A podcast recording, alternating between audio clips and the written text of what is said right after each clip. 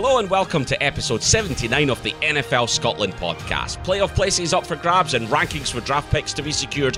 Every team has something to play for going into week 16 of the season. My name is Cameron Hobbs.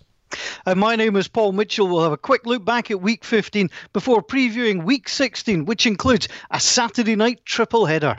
Our weekly awards are up for grabs as ever. Antonio Brown still isn't playing in the NFL, but seems to make an effort every single week to win our Ball Bag Award. And he's been at it again. We'll have our Belter and Boufing details to share with you, all your nominations. Plus, I've got a podcast series to recommend and sell to you. It's a must listen over Christmas and New Year. Also, this week, we'll ask is it all over for Philip Rivers in LA as Eli takes a bow in New York? And Jameis Winston continues to torment Tampa Bay fans with his version of Should I Stay or Should I Go? Right, Paul, let's kick things off then, as we always do, by looking back at week 15. And there was a couple of things um, obviously confirmed. The first thing, and we'll go back to Thursday Night Football, Jameis. Um, Jameis, not at all. We'll come to Jameis. Lamar Jackson, 1,103 rushing yards this season. That is a single season record for a quarterback. Yeah, I got to tip your cap to him. He was fantastic. It was a fairly bit of a game, but it got people watching just to watch Lamar Jackson. And I think there, you talk about stars and how stars are made. That's a national game. Not much interest given the fact that the Jets relatively suck, although they are only five and nine. But the Ravens are in the national conversation now, twelve and two. But Lamar Jackson is must see TV, and he didn't disappoint again. No, and it, it, was brilliant against yeah, not much opposition like you say, but still did what needed to do, uh, and that's the Ravens obviously very much in the postseason and got to be one of the favourites. I think they actually by the bookies are the favourite, but the thing that they've secured as well as postseason action is surely Lamar Jackson's the MVP. There's nobody else now in the conversation. I think the, the decision is over. McCaffrey's certainly gone down. Had high hopes for him as the running back. Drew Brees is putting up some great numbers, but whereas last year I did have a problem with Lamar Jackson being rated ahead of Drew Brees. No problem this year. Uh, Lamar Jackson is the MVP. Yeah, definitely. Uh, Russell Wilson and the Seahawks clinched their playoff berth. Um, uh, another lackluster performance from the Panthers, who somehow managed to keep this close. Uh, and Russell Wilson's had an absolutely brilliant season, but it just doesn't compare with the, the, the things that uh, Jackson's doing in Baltimore. But the Seahawks will obviously be in the postseason and find themselves at the top of the division. The 49ers into the postseason, but fell foul off that Jekyll and Hyde Atlanta Falcons team this year. Uh, a disappointing one, though. A disappointing one, I have to be honest. Yeah, I mean, if you compare and contrast, let, us just finish off the Seahawks for a minute. Seahawks are great protecting a lead. They are 56 and 0 since 2012 when leading by at least four points at halftime. You do not come back on the Seahawks very easily, that's for sure. Now, everybody's allowed a bad game was that San Francisco's bad game? You know, you can't come in and beat the Saints and then lose to the Falcons at home. That to me is a no-no, and I think that's that's knocked the stock. You know, every everybody was going on about yeah, Jimmy G, that was his statement win. Well, you got to put teams like the Falcons away if you want to try and get home advantage and get seeded. I could see why you were pretty disappointed with the way that one finished. Yeah, and it just was. I think that the the Niners, were never whenever they've lost this year. It's been by narrow margins, and it's been late in the game. I think it, I think all th- um, all three defeats have come from last minute plays. I'm sure, um, and ultimately Julio Jones with the go ahead touchdown with two seconds left on the clock. Great game management by the Falcons. Not particularly good game management from the 49ers. A disappointing one, but these are the sorts of results through the season that give you the opportunity to take stock and perhaps figure out what's not working. It better to happen now and still secure that postseason place than for it to happen in the first game of the postseason. So, do you know what? Uh, a wake up call two more games of the regular season to figure it out. Still got to try and win this division. Still in our own hands. That final game against the Seahawks now is absolutely huge.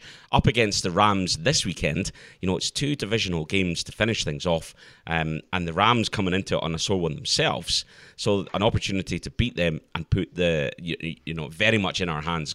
Uh, having to play Seattle, but that's a tough game uh, against Seattle right at the end to finish it all off. So um, there's no panicking just yet, but yeah, disappointing. Um, are we are we seeing a strange season? Is it just me, or are teams? I know every year, Cameron, team, teams have bad bad results, but I can't remember t- us having so many fluctuating teams. You know, the Cowboys. You know, we've talked about them. You know, in in our old award terms as being honking. They were terrific against the Rams. I mean, they manhandled the Rams. Now that's their most points in a game in almost five years. Yeah. And I find that quite hard, given the fact they've got you know Dak and Ezekiel Elliott. That that I found really really strange. So there's just teams that are just going the up and down and up and down, and and there's so many of them. I mean, the Cardinals pretty much manhandled the Browns. Now I know the Browns suck to a certain extent, but the Cardinals, you know, have still got nine losses. That was only their third win. Uh, Eagles struggled against the Redskins. They only led particularly late. We got the Texans getting things back together again. But then the Titans disappointed you by not beating the Texans. The Bills beat the Steelers, so that's two of the last three years the Bills have been to the playoffs. They've still got a chance of the division. What the hell was the Steelers quarterback doing? Four interceptions. I was listening to the game um, as you know, I, am a, I'm a fan of radio. Uh, when I'm not sleeping through the night, you know, I'll put on the, you know, got to find the old um, illegal stream and all that kind of thing. But I just couldn't believe what I was hearing because in, in our pick six competition, I'd gone with the Steelers, and Jamie just got lucky again. Yeah. That the Bills managed to hold out on that one. But I think you've you've overlooked the big story of the week, but I'll forgive you. Miami losing in the Meadowlands in back to back weeks. Yeah. I thought I thought you would have led with that because it's just such a highlight. I actually completely forgot that had even happened. To be perfectly honest, do you know what it was?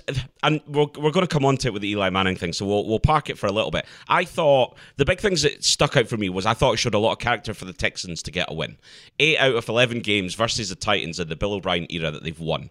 You know the Texans have the number over what somebody described to me as a history-stealing Tennessee team. Um, obviously taking the previous uh, Houston um, incarnate and taking yeah. them up the road. So there's obviously a little bit of rivalry there.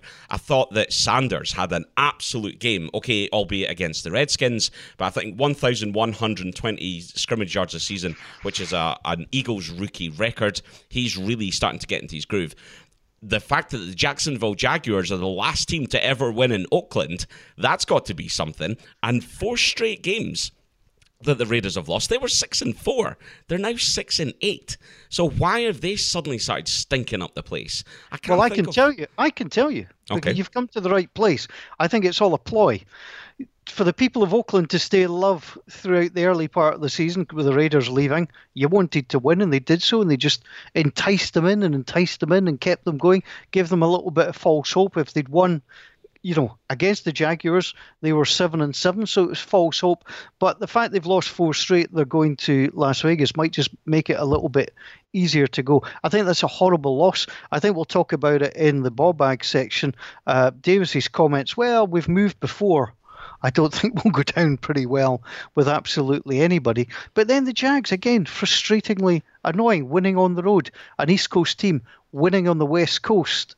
It, it's frustrating for me. But yeah, the Raiders, I thought, should have done a better job of seeing that game out.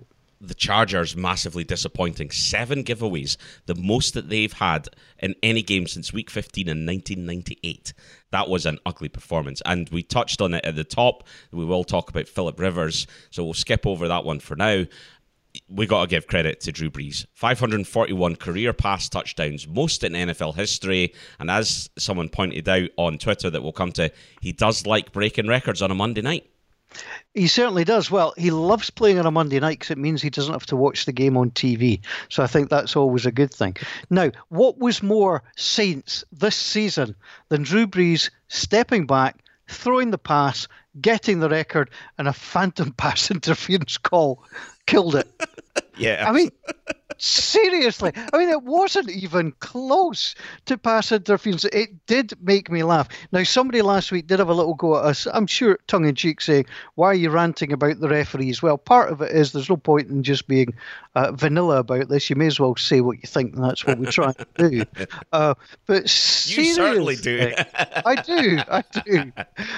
You know, that was so funny. And I think, you know, if, if Drew Brees ever went on the after dinner circuit, I'm sure that's one of the stories he would tell. You know, the fact that his record tying touchdown actually got pulled back for a pass interference call that didn't exist. Uh, that was so Saints. Just while we're on the Saints, I listened to the game on the Saints radio network. And I remember saying to you last year that Zach Strief, who'd basically gone from playing from the Saints straight to, to the booth to become the play by play man.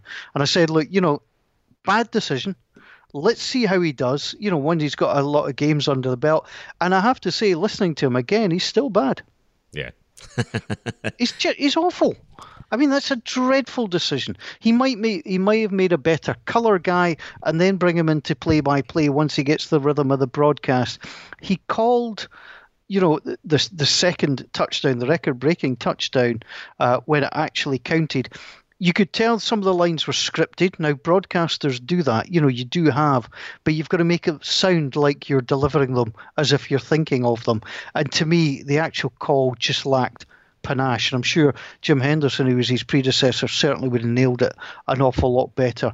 I think it's the old story. You want a broadcaster to be your play-by-play man. Zach Strief is doesn't fall into that category. It's actually it's one of the worst radio booths that I've heard. Uh, speaking about bad commentary, and they do get a lot of attention on this one, but uh, I did enjoy the graphic that was doing the circles uh, on social media this morning of Booger McFarland uh, clearly just drawing basically cock and bollocks uh, on the screen, which I thought was, uh, you know, he's done that and just not either he's done it intentionally because he's now just trolling us, or he hasn't realised and he's just completely unaware of what he's doing. Um, it's one or the other. I think I know which one it is. Um, Um, I won't commit to anything here. Let's give him a bit of benefit of the doubt. And let's just say he knew what he was doing. He was giving us all a cheap laugh.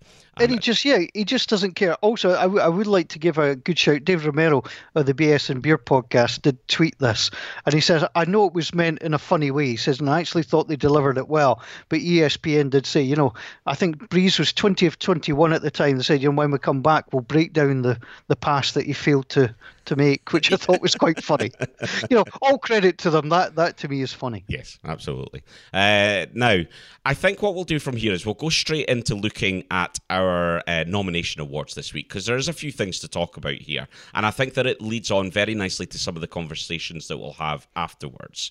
So let's kick off here then. Uh, first up was Chris Breen. He got in touch in touch to say his belter was Drew Brees, his bowfin was the LA Rams, and his ball bag was Josh Gordon. Now, I'm going to stop right away because Josh Gordon obviously has had a number of nominations for this one, uh, but there is two schools of thought with this. Uh, obviously, an indefinite ban for further. Um, drug in, infringements, basically. Um, exactly, yeah. Now, there's a load of people have given him the ball bag award, which I think absolutely, you know, he's had so many chances and he keeps doing it. So, absolutely, in that sense, what a ball bag. But at the same time, the guy clearly has a problem. He clearly has an addiction and he's not clearly getting the help that he needs to get through this. So for Josh Gordon, above all else, do you know what? His career in the NFL might very well be over. And it's a shame because he actually made some very decent plays um, for the, the Seahawks this weekend. And I thought, oh, there's Josh Gordon back. Um, but ultimately, I just hope he gets the help that he needs. And I think there's a few people saying that, you know, um, it's uh, addiction's a horrible thing that ruins lives. Um, I don't want us to mock that. I don't want us to make light of that because it clearly now is at a point where this has happened too frequently and too often for it to be anything other than a major problem. Uh, and ultimately, you got to hope that he just can sort himself out. Yeah, I mean, to, to be fair, I I had him on my ball bag list for the same reasons as everybody else, but I also take exactly what you say. And part of me does feel heart sorry for him. You know, but he is getting all the help and support and second chances that you could ever want. So that suggests to me that it is it's a definite illness. Yes. I don't think it's a choice as far as he's concerned. Now, I'm going to talk a little bit later on in the podcast about how you look after NFL players, and we'll talk about that. Um, because there's something quite fascinating going on there. I think it's. I fully understand why people nominate that because yep. you get all the help and support in the world, more than probably anybody else has got and you just keep on doing it, that suggests that there, there's something else behind it. And I, I do feel for the guy, I really do, but you know, I think the NFL have to move on from him. Yes, definitely. And I think this is the point here. You know, I, I completely agree. I totally understand why he's up for the Ball Bag Award this week because, you know what?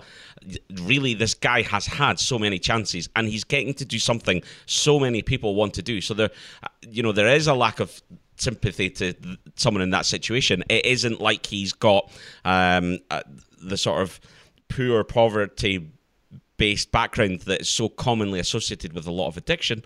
Um, but we start to get into social things here, so I don't I don't blame anybody for nominating him. I I just want to make sure that we're not we're not just pointing and laughing here. You know, he's he clearly has screwed up again. I'm not sure he'll get another chance. What he needs to do now is go and focus on himself and get his head right and get himself off the stuff, break the habit, and just stay away from it. So, anyway, with that, we'll move on. Uh, Ian got in touch. His belter is Drew Brees for breaking the touchdown pass record. His Bowfin is the 49ers' underwhelming performance against the Falcons. Can't disagree with that one. Um, so yeah, Belter from Matt McLachlan has to be Drew Brees. Obviously, a lot of nominations there. His Bowfin is the Lions being honking yet again. Um, couple here, here. Pe- couple of people nominating Booger. So Scott Gibb and uh, Ewan Dusta Qua have both commented on Booger can't helping himself with his cock and bollocks that we've touched on. No, we did not touch on Booger's cock and bollocks. Hang on, I need to clarify that.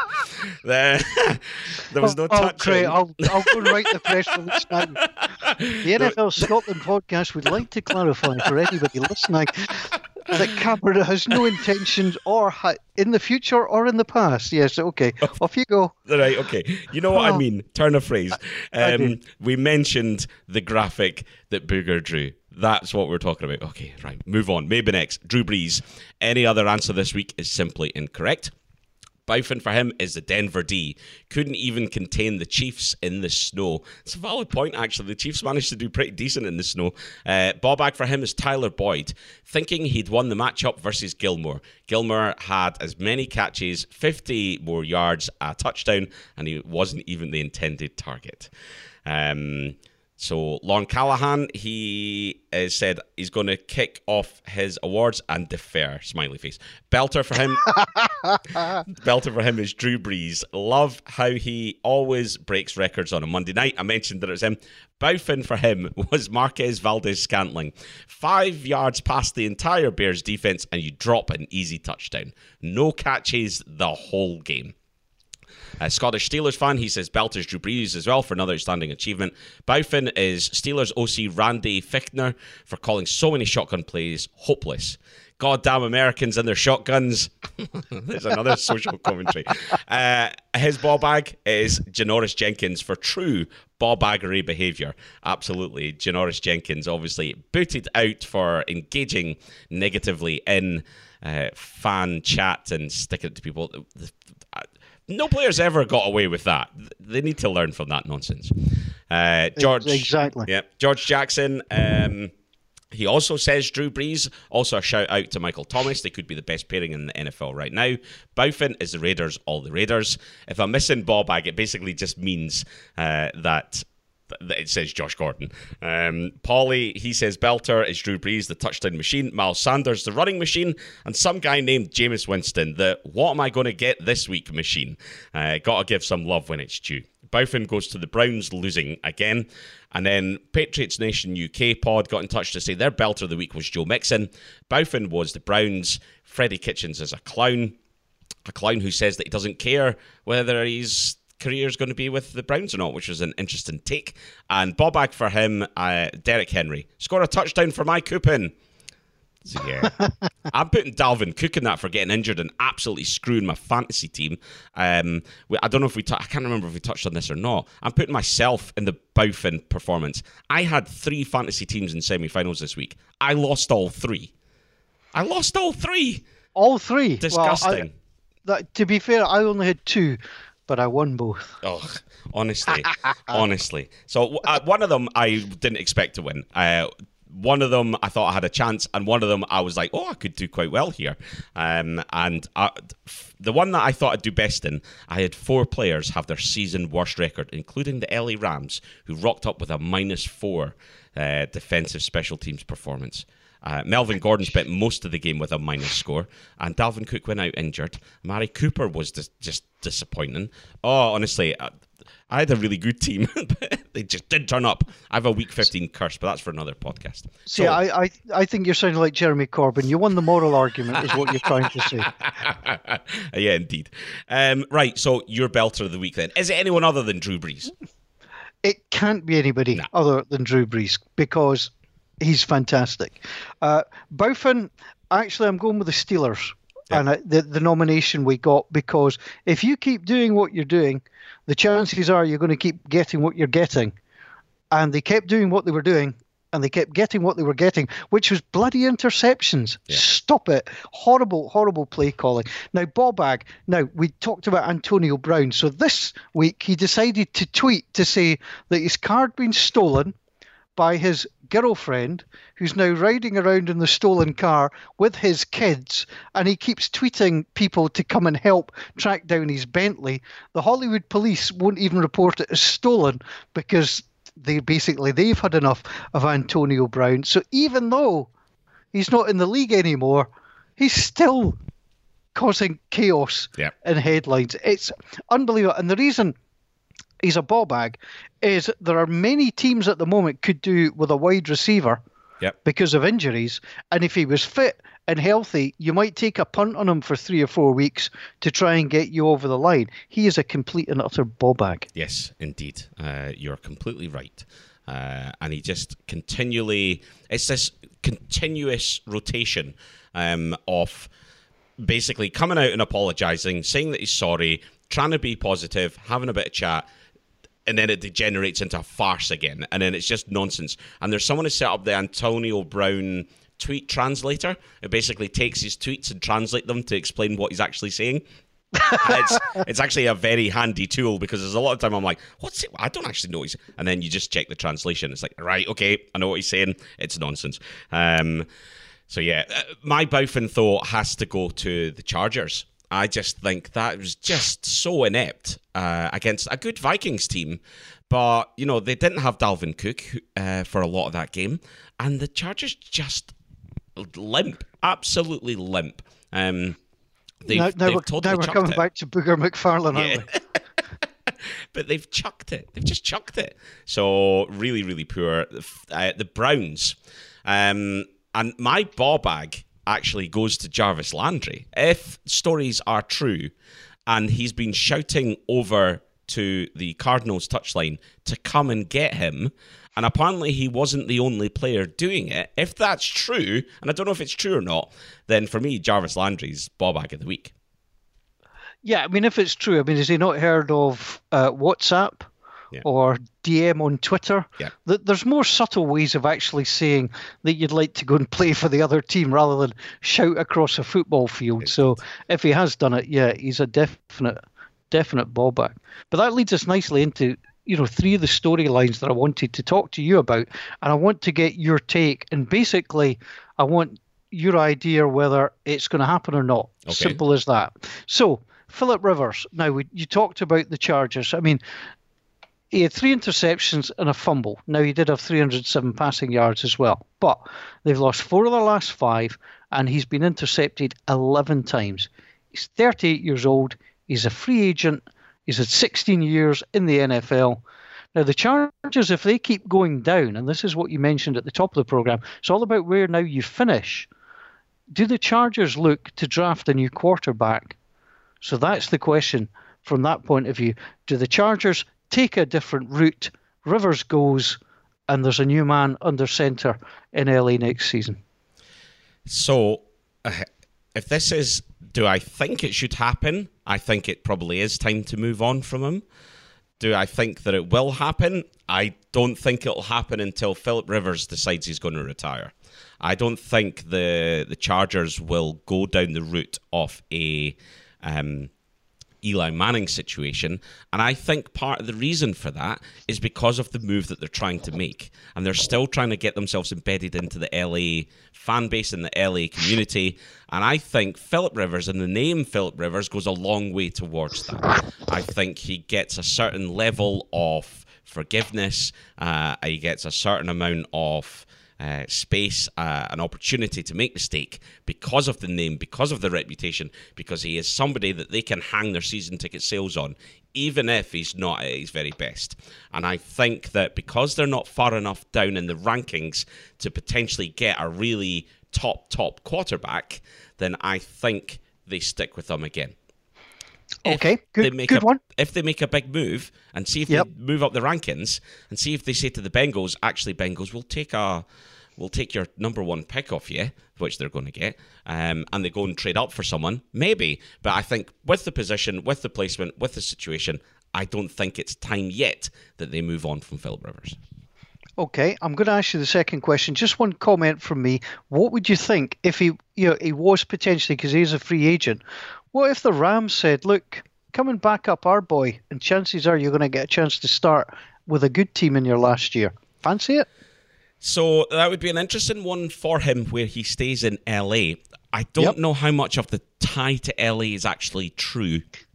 Um, I think it's more the fact he lives in San Diego and doesn't want to move. Yeah, probably. So, well, he's got about. It's a big family. It's a big family. That's a lot of packing boxes. Let's be yeah. honest. Um, it's yeah, uh, possibly. I mean, it's possibly a viable thing. He's not going to. He's not going to knock Jared Goff out of that starting position. So he would be going there to, to back up. He'd be going there to basically keep himself in the game. Uh, I don't think he would choose that over staying with the Chargers. I think that would something like that would happen if the Chargers decided to move on. If they do move on, possibly. If they do move on, I would be he could end up somewhere like Cincinnati, backing up someone if Cincinnati are going to lose Andy Dalton. Um, because if they're going to go and get a, a, rookie number one, they need someone experienced behind them who can sort of take them through. But same question about not moving away from San Diego. So Cincinnati's pretty far away. Um, Okay, you've now got a new job. Yeah. So congratulations, you're now in charge of the Tampa Bay Buccaneers. Now, your second move is what I'm going to ask you because your first move is obviously to hire me as the radio play-by-play voice.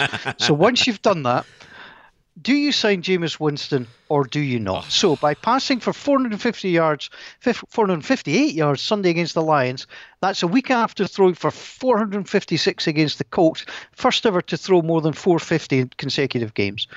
However, in this you know wonderful time has 24 interceptions this season. He's not had Mike Evans for the whole season. He's second in the league in passing yards, but he just rates in the middle of the pack. What do you do? And I need an answer. Do you sign him to new deal? Do you franchise tag him? Do you let him go? I think you sign him to a new one year prove it deal.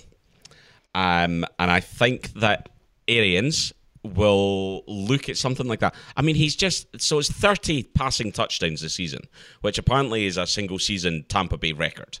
So, do you know what? There are a lot of positives to be to be said about the way that he plays. He is capable of some brilliant play, of finding his man in space and scoring high points. We've seen it for the last couple of years. He's also capable of just giving it away. And what happens is they get punished against these really good teams. So, do you know what I do? Is I upgrade my defense to compensate for him giving the ball away, and I tackle it by improving my defense so that if he does give the ball away, the teams are not able to punish you as much because you know ultimately, given the chances, he's going to score a lot of points. Okay, that's an interesting one. I think you know because we we talked about it uh, in an earlier pod this year that the Bucks are actually eligible to change their uniforms. Yep. I think they should go to an all-white uniform, big black writing in the middle that says "I'm on your team, Jameis. Throw it here." that might be the way to go. It's interesting. He's 28 and 40 as a starter. He's never made it to the playoffs in five years.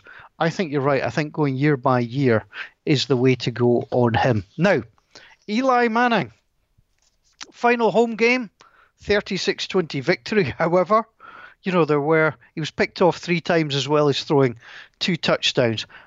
Has Eli Manning done enough to babysit somebody else that gets drafted in the first round in a new situation? So, for example, if the Chargers were to get rid of Rivers, draft a high round quarterback? Would they sign Eli to start and mentor with the idea that he probably gives away some point in the season, or is Eli basically done? I don't think Eli will play for anyone else. I think that he, it looked like he was signing off at the end of that game. And if he does sign off at the end of that, he goes out on a high. There's an opportunity for him to do that and for an opportunity for him to be applauded off the field and be remembered as Eli Manning, two time Super Bowl winner, uh, slayer of the Patriots, um, you know, younger brother of Peyton, but equally successful when it comes to Super Bowls, even if it doesn't come to the numbers. I think that he's got that great chance to do it, and I think he takes it. I don't think he goes anywhere else. I think that uh, the time the time for him has come um, and he can ride off now at a point where people might even go, oh, I wish we still had Eli who could step in in this situation. And if you leave them wanting more, then you leave them exactly where you want them. So I think that's what he's going to do. You know, th- he'll be 39 in January. So yeah, absolutely. Monday night football booth. Uh, uh, do you know what? It'd be interesting, and I think he'd be better than uh, Booger would be. Give him the chance, but uh, as we've said before, I don't think year one he goes into that. I think you need to put him on a CBS crew about seven or eight, and then make him work his way up. But yeah, do you know what? After the success of Tony, Tony Romo, I think put him in there, see what he can do. Yeah, I think we're seeing people bypassing the growth stage. Uh, ESPN, I think, are under pressure to get rid of the Monday night crew altogether. Big shout out for Jason Witten, great touchdown catch the other night.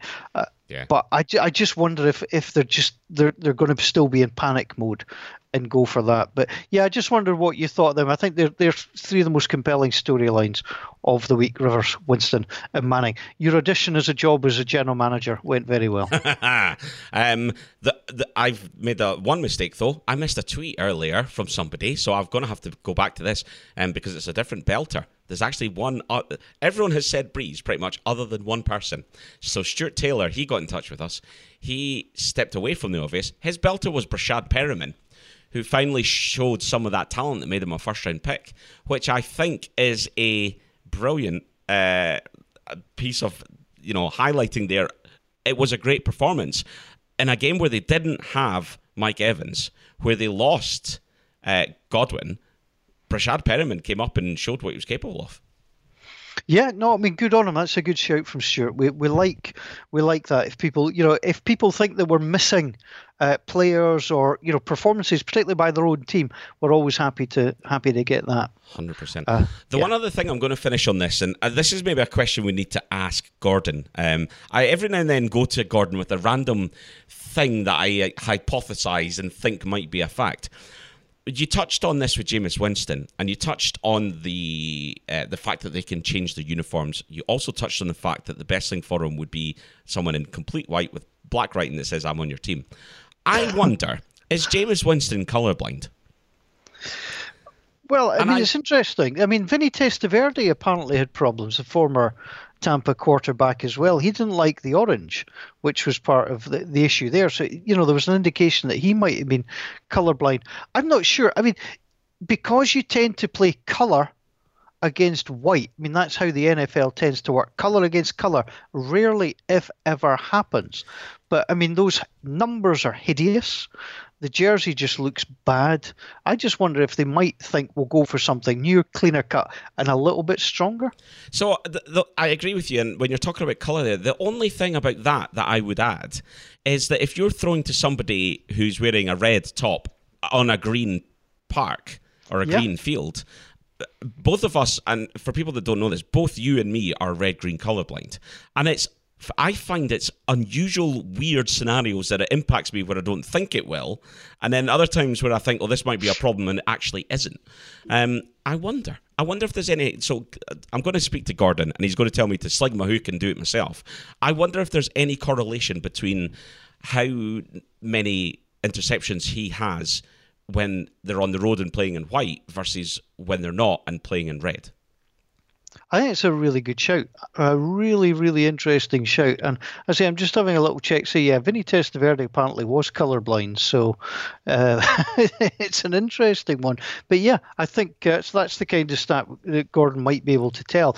I'm wondering, I mean, Tampa should be able to figure that out. You know, if you're at home, you can choose what to wear. So it might be that we might, we might see them more often than not in white. Yeah, yeah, indeed. So, so there you go. Anyway, right, that's my little pondering on that one. Um, so now uh, we need to move on then to, to week 16. And what we're going to do is we've not got as much time to record this one as usual. So um, we're going to talk through what the pick six games are. Uh, and we'll we'll submit our picks later on in the week. Um, but before we do that, uh, we need to go back and address something that happened uh, last week. Now, uh, I tongue in cheek put this out as a bit of a dig at our graphics guy because I incorrectly put down on the graphic that I picked the Titans to win, uh, when actually on the podcast I picked the Texans to win. And I thought the Texans would win. So I don't know what I did there, I'll be honest. It, it, was an error. So for me, scrub Titans and see Texans, which resulted in me getting four right, which uh, was very good. Uh, Charles last week got one correct. Gordon managed to get three. Ian also got three. Jamie finished on three, and you finished on two. Yeah, I mean, I I went for it. I can't believe that the the Lions were that inept, and I say the Steelers threw it away from me. I've I've got to try and go away from Jamie to try and you know close them down. Yeah. it clearly didn't work. Um, so yeah, that that's just the way it goes. It's still interesting if if you look at you know the pick six and, and you're trying to pick who's going to win games. There were some weird ones. Yeah. You know, last week. You know, I mean the Falcons. I think had about two percent people picking the Falcons over the 49ers. The Raiders were heavily fancied at home because of where they were. Uh, so you know, it is quite weird. There's always you know the the turn up for the books here, there, and everywhere. And yeah, I've just been on the wrong end of too many of late. Yeah. So the games that we're going to be doing this week, and of course we get to our Saturday night games. Um, now I'm actually going up to Aberdeen to do a little bit of scouting for a potential event that we might do next season up there. So I'm away to uh, go and view the Saturday night games in Aberdeen. So anyone listening to this that's in the Aberdeen area that wants to join me for a beer, message me on Twitter at Cameron Hobbs. Send me a DM uh, and let me know if you're going to be in town. I'll let you know where I'm going. There's a few other people coming, and we're all going to catch up and, and watch the game somewhere. So if you fancy coming and joining me, let me know. Um, but two of the games that we're going to pick for this week's pick six are in that as the Bills travel to the Patriots and the Rams travel to the 49ers. And you know which way I'll be going on that one. Absolutely. So. Uh, I think it's an interesting slate of games, isn't it? I mean, the, the I mean the Bucks have nothing to play for at the start, but the Texans have got themselves back, uh, and you know, an interesting one. So you know, the first game's got something about it. I think the Bills against the Patriots you know, 10 and 4 against 11 and 3. That's a good one. Now, these games are on the NFL network in America. They will be shown on local television in the areas that they are in, but they have been moved specifically for the NFL network, basically the NFL trying to flog subscriptions to its own channel, which you can understand. It's it's their games. I, just looking at Kevin Burkhardt and Charles Davis, who are a Fox crew, are working San Francisco against the Rams. Mike Tirico, Kurt Warner will call the Bills New England game. I think that's the strongest of the three. Uh, Rich Eisen, Nate Burleson, and Joe Thomas uh, on Texans against Tampa. I remain unconvinced about them, but I think it's it's, it's three decent games. But certainly the Bills Patriots, the, the one that uh, interests me the most. Yeah, I yeah. know the Rams 49ers interest no, you I, most. I, I just think the Bills Pats has got something about it. Genuinely, I think this is an opportunity for the Bills to show what they're all about. You know, the Patriots didn't have it easy when they went to Buffalo earlier in the season. Uh, Patriots came away with the win. This is now a chance for the Bills to show they're capable because if they're gonna if they're gonna do anything in the playoffs, they're likely going to have to go through uh, Foxborough at some point. So this is a chance actually for them to to flip this because if they could go and win the division somehow, uh, then it might be the other way around. So massive, massive game. I agree. I think it's three really good games. I'm glad they've picked these ones and brought them forward. Uh, the Buccaneers, like you say, nothing to play for, but Jameis Winston's playing for his career.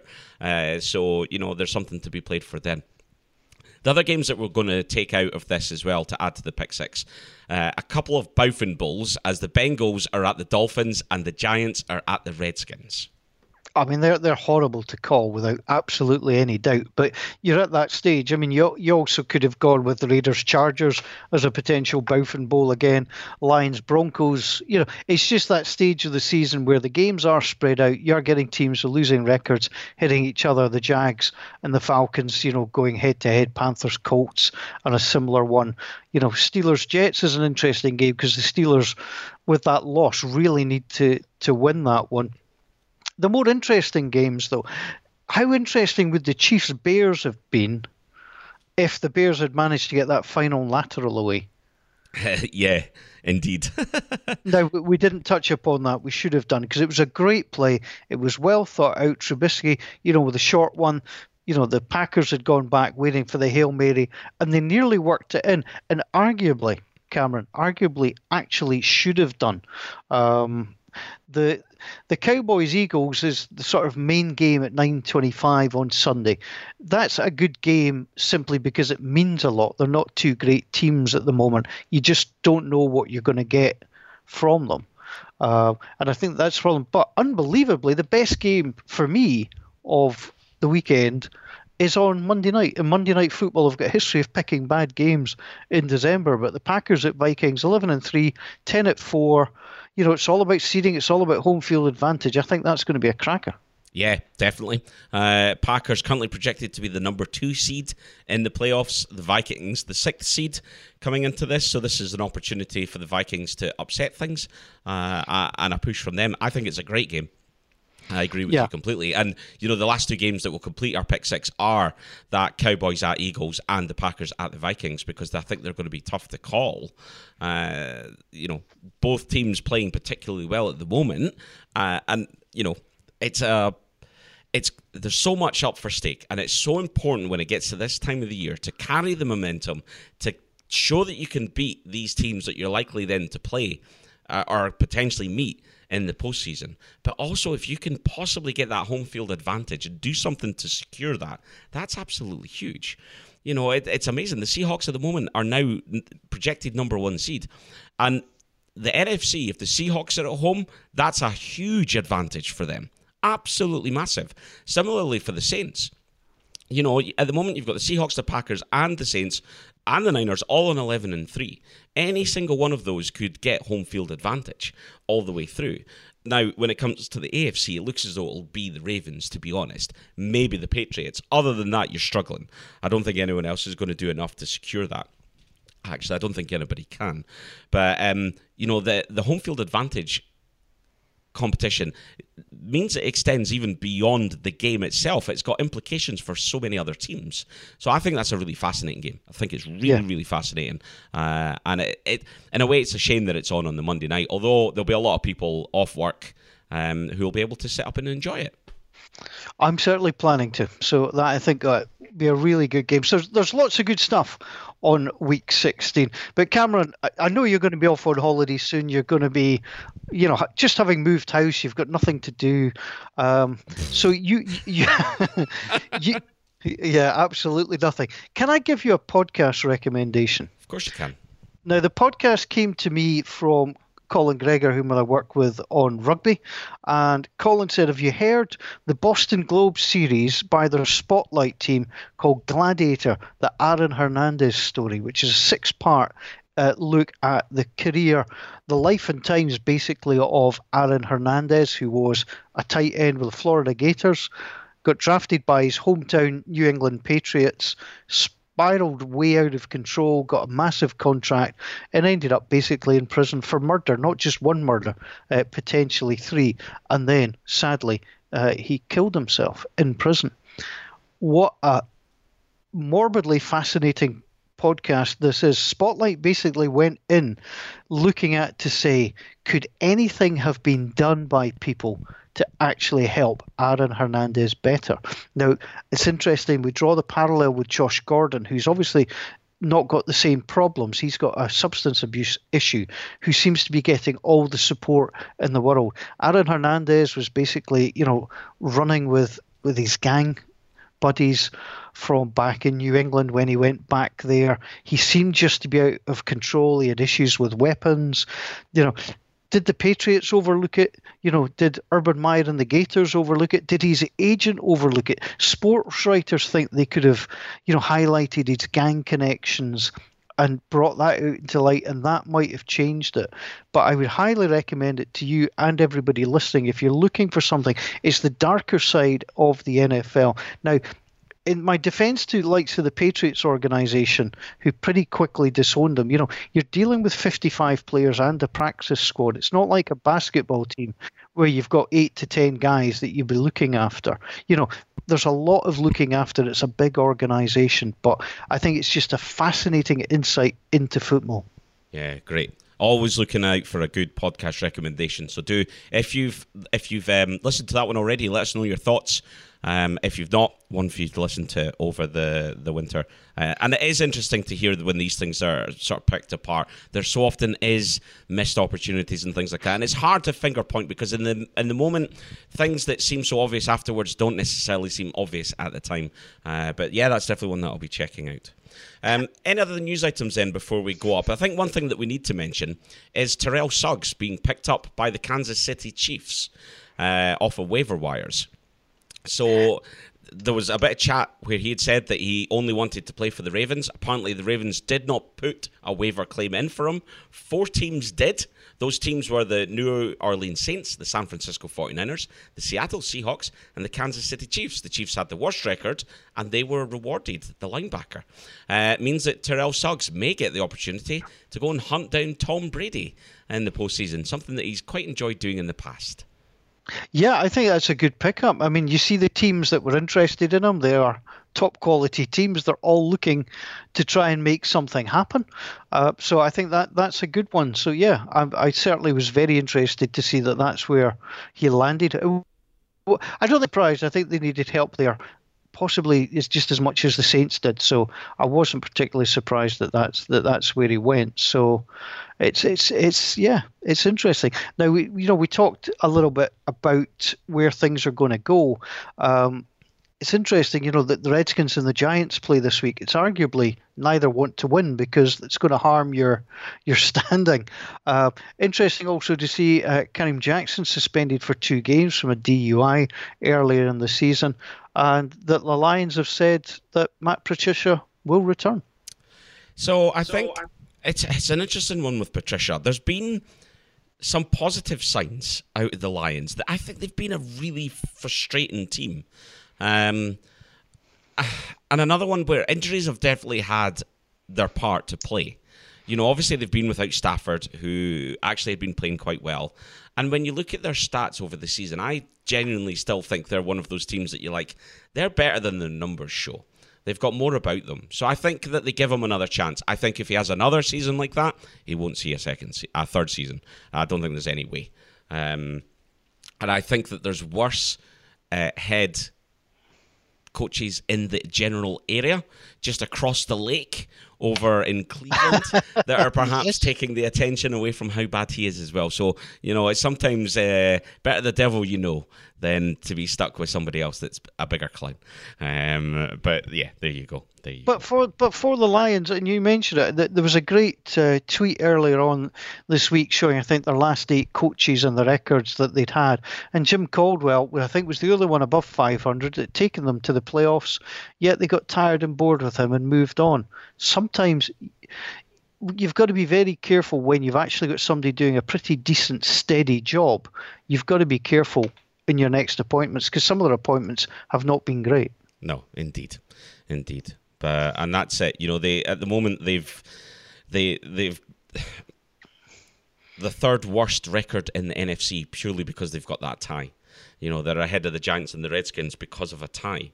Uh, and we were questioning, well, the Redskins have moved away from their head coach. You wonder whether uh, Shurmur's time is up in New York as well. So, you know, they stick with Patricia. They've shown some loyalty. Let's hope he can get his finger out and, and change things there. Um, but certainly, you know, they're on a losing streak of seven games. The the Matt Stafford loss is definitely a big part of that. But uh, yeah, interesting times ahead. Anyway, that concludes things for episode 79, and we hope you've enjoyed listening. Again, we'd love to hear your feedback, good and bad. Make sure that you follow us on Twitter at Scotland NFL and on Facebook, www.facebook.com forward slash Scotland NFL. Love to get your thoughts on the podcast. We love to get your reviews as our download numbers continue to go up each and every week. We reached out and said, let us know what you want us to talk about. A couple of people have already done that. We are going to build up on those and we'll start discussing them uh, once the season's done. Uh, but, you know, while you're watching Keep 16, do keep an eye out, though, for the nominations. We've still got two more weeks at least of weekly awards, and we usually carry them through the playoffs as well. We love reading them. Uh, make sure that you keep telling us your belter, your Bowfin, and your ball bag nominations.